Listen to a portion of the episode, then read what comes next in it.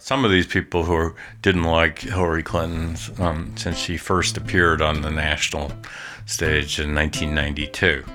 But it is surprising that uh, her negatives are as high as they are. They're the second highest unfavorability ratings of any candidate in presidential history.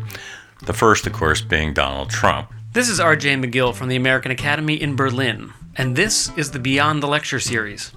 Today we sat down with political scientist Douglas Rivers. Rivers is one of the world's leading experts on survey research. In 2004, Rivers founded the global polling firm YouGov Polimetrix, which conducts online polls about politics, public affairs, products, brands, and other topics of general interest.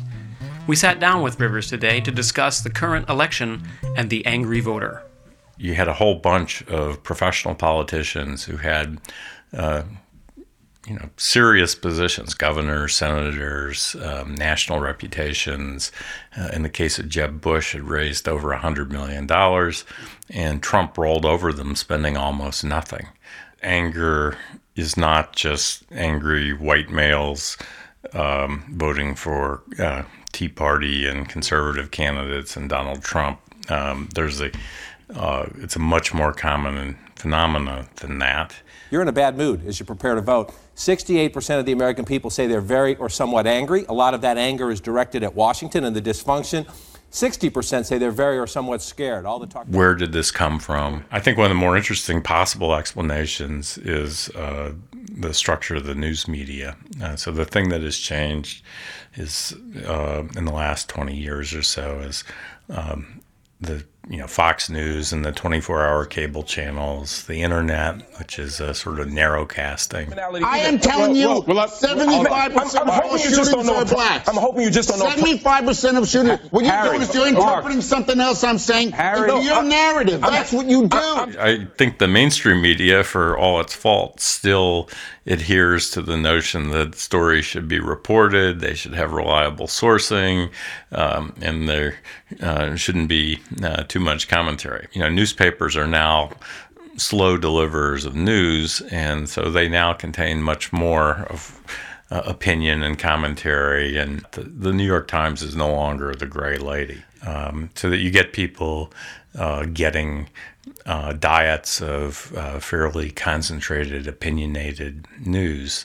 Barry Obama is the slickest salesman of communism the world has ever, ever discovered. Am I wrong, Alex? You're dead on, Mr. Savage. Dr. Savage, please continue. She's suddenly not a progressive lunatic? When, wait a minute. She's going to change Obama's policies in which way? Make them worse? how she can't go the other way, uh, then she'd be Donald Trump. Uh, some of these people who didn't like Hillary Clinton um, since she first appeared on the national stage in 1992. There is a, a fraction of the population that does not trust her, that thinks she's dishonest and fits Donald Trump's uh, description of her as crooked Hillary. You know, why is that? Does this have anything to do with uh, people treating a woman candidate differently from a male candidate? Um, I know she must be terribly frustrated by being called a, a liar and so forth. Uh, and Donald Trump says things that are provably false uh, with a high frequency, yet it seems to uh, roll off a Trump. Hillary Clinton is a weak and ineffective person. I think a lot of people are not going to bother and go to the polls to vote for her, but I know that our people, and this is also in the polls, the highest level of enthusiasm that they've seen. We're going to vote. Clinton and Trump have roughly the same ratings for honesty and trustworthiness, uh, and he far exceeds her uh, in a measure we call sincerity or authenticity, which is do you think this candidate says what they believe or what people want to hear? Uh, I started asking about these um, uh, in 04 uh, related to George W. Bush.